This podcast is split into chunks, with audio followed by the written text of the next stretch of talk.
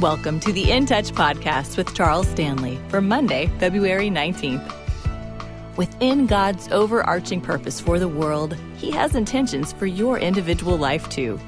Here's some help finding your place in God's plan. Can I really and truly know the will of God for my life? How will I know when God is speaking to me? How do I know, for example, where to put my kids in school? How do I know exactly who to marry? How do I know when to leave this job? How do I know if we're to buy this house? All those questions that people ask, and sometimes people would say, Well, is God really interested in any of this at all? Is this just my imagination that God would have a personal interest in all of this? Yes, He is. God is interested in every single facet of our life.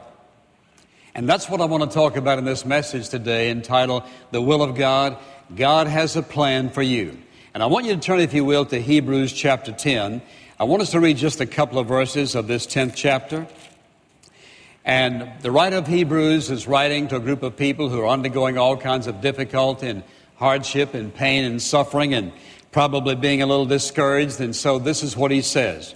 He says in verse 35, Therefore, do not throw away your confidence, which has a great reward for you have need of endurance, so that when you have done the will of God, you may receive, listen, you may receive what was promised. When we talk about the will of God, we're talking about His moral, we're talking about His personal providential plan for creation, but we're also talking about His plan for your life and mine. And if you'll think about it, it's the very nature of God, the very character of God, that He would have a plan for our life. For example, when you think about how God responds and how He acts in situations and circumstances, He is certainly not simply a reactor. God is a planner.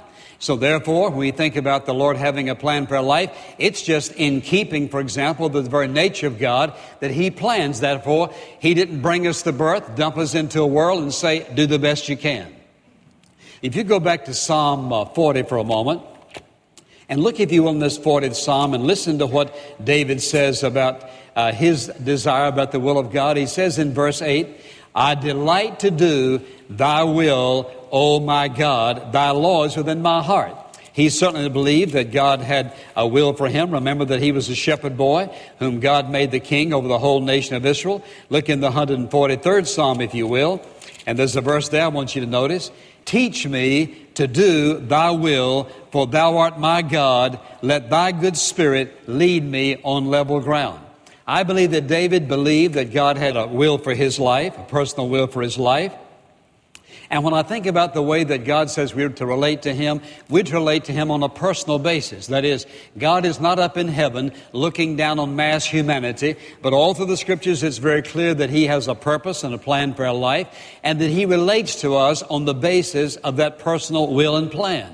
When it comes to our relationship to God, that's the way He relates to us, not in one big pot of humanity, but individual and personally. Think, for example, uh, what the Bible says about uh, uh, how He leads us and how He guides us. He says, Trust in the Lord with all your heart. Lean not to your own understanding. In all thy ways acknowledge Him, and He will direct thy path. Not some general path, but our individual life. He says uh, He will guide us with His eye. He will teach us in the way in which you and I should go. He is interested in us individually. If you'll think, for example, about the whole idea of spiritual gifts, turn, if you will, to Romans chapter 12 for a moment. In the 12th chapter of Romans, in the sixth verse, speaking of different spiritual gifts that he gives, he says, And since we have gifts that differ according to the grace given to us, let each exercise them accordingly. If prophecy, according to the proportion of his faith. If service, in his serving. Or he who teaches in his teaching. Or he who exhorts in his exhortation. He who gives with liberality. He who leads with diligence. He who shows mercy with cheerfulness. Now, what does he say? That God has given to each one of us that is a particular gift. For example, we have different gifts, as he says here. There are probably, about, according to the scriptures, seven motivational gifts. What do we mean by seven motivational gifts? I mean those gifts that ultimately motivate us in whatever we do. For example, he says someone has the gift of service, someone administration, someone giving, someone exhortation, someone has the gift of uh, prophecy.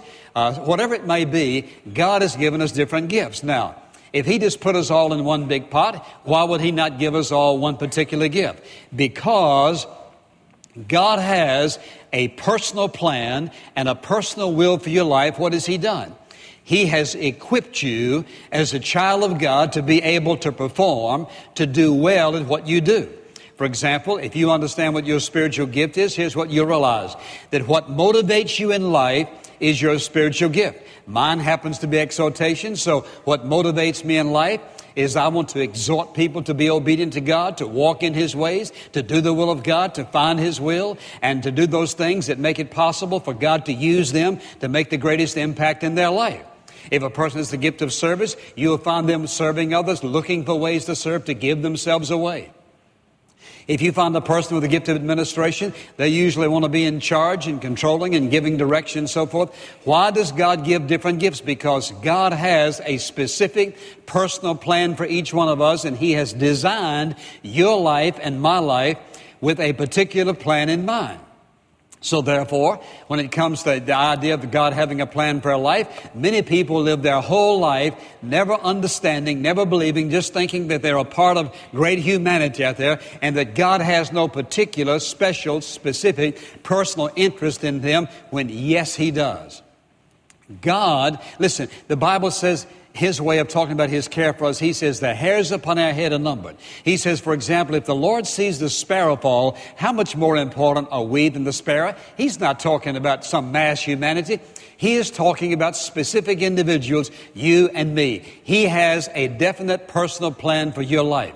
And you may feel like oftentimes that God doesn't care. You may feel oftentimes that you're just really a nobody, that your life isn't worth anything, and that God certainly doesn't have any special interest in you. You may feel like you don't have any special talents, special gifts, that how in the world could God use you? That's not even the issue. The issue is, what does the Word of God teach us? Listen to what he says in Ephesians chapter 2 and verse 10. He says, We are his workmanship created in Christ Jesus, listen, for good works, which he preordained that you and I should walk in them. The word workmanship means, listen, it means persons of notable excellence. God didn't put all of us in a mold, pour the clay in, and we all come out just, just somehow different, but God has a specific purpose and plan for every single one of us, no matter who we are. Now think about it. He calls us his children. We are his children. He's our father.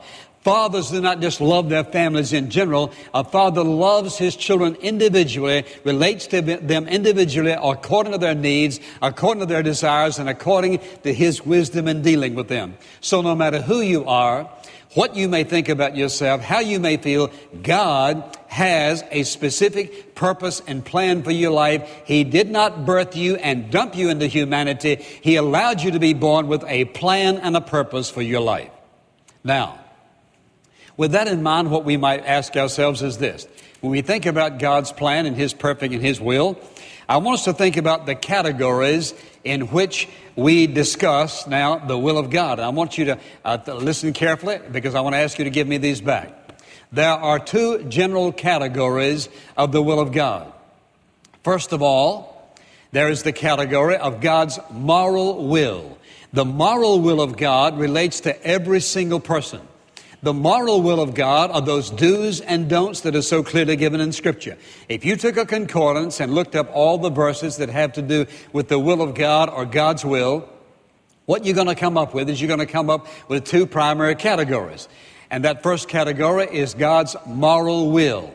Now, it's interesting to me once in a while. Some people want to place in that category some things that do not belong there. But let's go, if you will, to 1 Thessalonians. Back to 1 Thessalonians. We'll just take one book of the Bible just to pick a few here.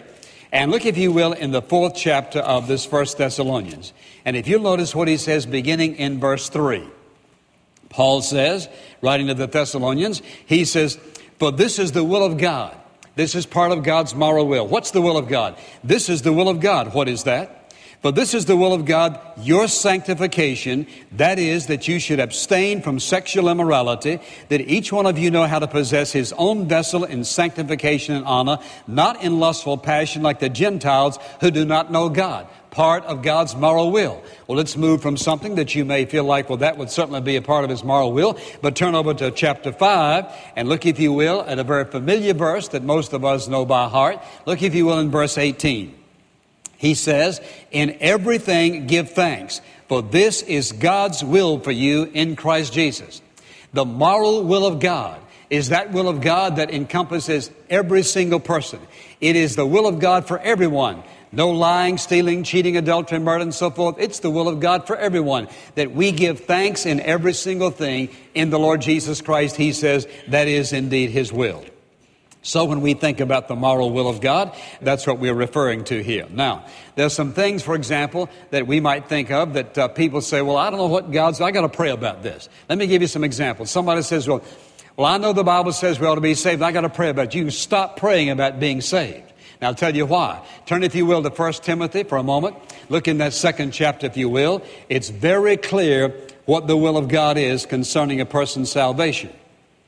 For he says in the third verse of this uh, second chapter, he says, This is good and acceptable in the sight of God our Savior, who desires all men to be saved and to come to the knowledge of the truth. Not the will of God that any should perish, but that all men might be saved. For example, he says, For God so loved the world that whosoever believes in him should not perish but have everlasting life. He says, Whosoever shall call upon the name of the Lord shall be saved. Why did Jesus Christ come? He came that all men might know the truth and be saved by his grace and goodness and love and mercy to us. So therefore, it's not a question of praying, Well, God, shall I be saved or shall I not? He says, Behold, today is the day of salvation. Now is the time to be saved. If you're praying whether to get saved or not, you can stop your praying and be saved here and now. If you've never trusted Jesus Christ as your Savior, you just need to tell Him right now, Lord, I want to be saved now. Nowhere in the Bible does it say, get saved tomorrow. Nowhere in the Bible does it say, pray about being saved. Somebody says, well, you know, I've had a real problem with somebody I work with and things are really bad and uh, I need to ask God about forgiving them. You can stop praying about forgiveness because the truth is, He says, Be ye kind one to another, tenderhearted, forgiving one another, even as God in Christ Jesus has forgiven you. I don't ever have to pray about whether to forgive somebody, but what they've done, no matter what they've done, how long they've done it, how much they hurt, how deeply I may have been wounded. The issue is, I'm to forgive them. I don't have to pray to ask God, shall I or shall I not forgive them? There are just some things that are absolutely in the moral will of God that fit every single one of us, no matter who we are. Therefore, you can stop praying about some of those things. Somebody says, Well, I'm just praying whether I should join a church or not. You stop praying about that. Now, you may pray where you ought to join, but listen, I've known some people who've been praying about where to join for years. They still haven't joined a church. The Bible says, Forsake not the assembling of yourselves together, as is the nature of some.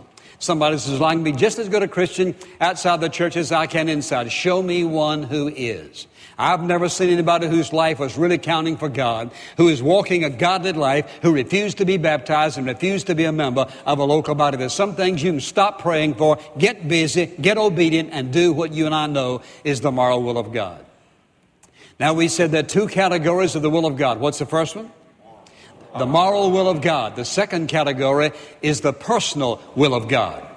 Now, what do we mean by that? Simply this God has not only a moral will that applies to everyone, but He also has a personal will that applies to each and every one of us individually. So, when you and I think about His personal will, I want us to think about what the Apostle Paul said about himself. Turn, if you will, back to 1 Corinthians chapter 1.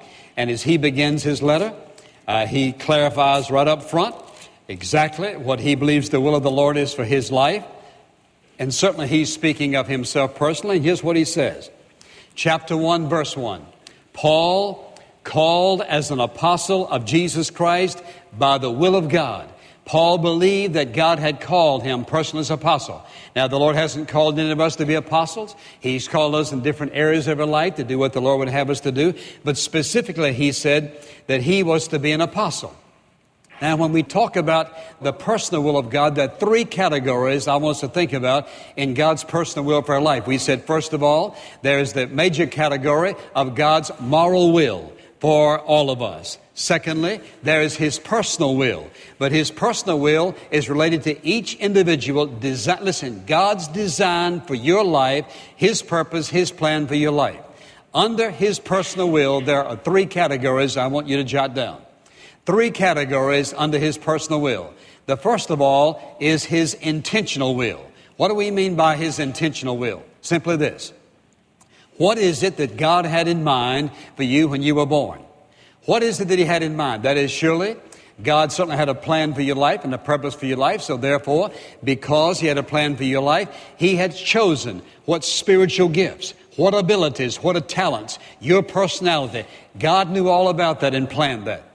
He, of course, allowed situations and circumstances to affect us in our life in such a way that would develop us and that would equip us and prepare us for what He wants us to do, every single one of us. What is His intentional will? What did He have in mind when He created you? What did He have in mind as far as your vocation, how your life would impact other people's lives, and the kind of vocation you would have, and where you would be schooled, and who you would marry, and your family, and all of these things? You say, well, is God interested in that? He's interested in every single aspect of it because you see, He says, I will never leave you nor forsake. He sent the Holy Spirit to live on the inside of us so that you and I would always have His presence to do what? To enable us to become and to achieve and to listen and to do whatever He calls us to do. He is personally interested in your life. Listen to this. God will never require of us or, or call upon us to do anything that He Himself will not do in us and through us. That is His personal commitment to us through the presence of the Holy Spirit. Therefore, I can't ever give Him an excuse for not doing His will. Somebody says, Well, God's called me to do something I can't do. No, He did not. He may call you to do something that you're afraid to do, that you are scared to death, that you feel like you just absolutely would make a failure, embarrass yourself or embarrass someone else. But you know what? He will never require of us to do anything that, listen, that we cannot do, that He will not do through us because, listen, He's always looking out for our best. His intentional will for you and me, ultimately, He says, is to be conformed to His likeness. He says He predestined you and me to be conformed to the likeness of His Son. He predestined us to bring Him glory and honor and praise. God has a personal will for every single one of us, and it is our responsibility to find out what that will is, to get in His will. I'm amazed at the people who go to college, get ready to graduate. What are you going to do? I don't know. What did you major in? Well, I just had to choose something. Did you ask God about it? No. Well, you mean you started four years of college and spend all that money, 20, 40, 50, 60, $100,000, sometimes a lot more than that, and you never asked God? Well, I never thought about it. Well, well, what does God have to do with my vocation? Let me tell you something. Here's what He has to do with it. He created you for a specific purpose. He has designed you to accomplish and to achieve and to do certain things through you. Don't try to figure it out. Let Him do that. But the very idea that you would educate yourself and never seek God, marry somebody, somebody else, and never ask God about it, these major decisions in your life life and totally ignore the person who created you with a specific design in mind. The will of God is one of the most important facets of a person's life. Thank you for listening to God Has a Plan for You. If you'd like to know more about Charles Stanley or In Touch Ministries, stop by intouch.org. This podcast is a presentation of In Touch Ministries, Atlanta, Georgia.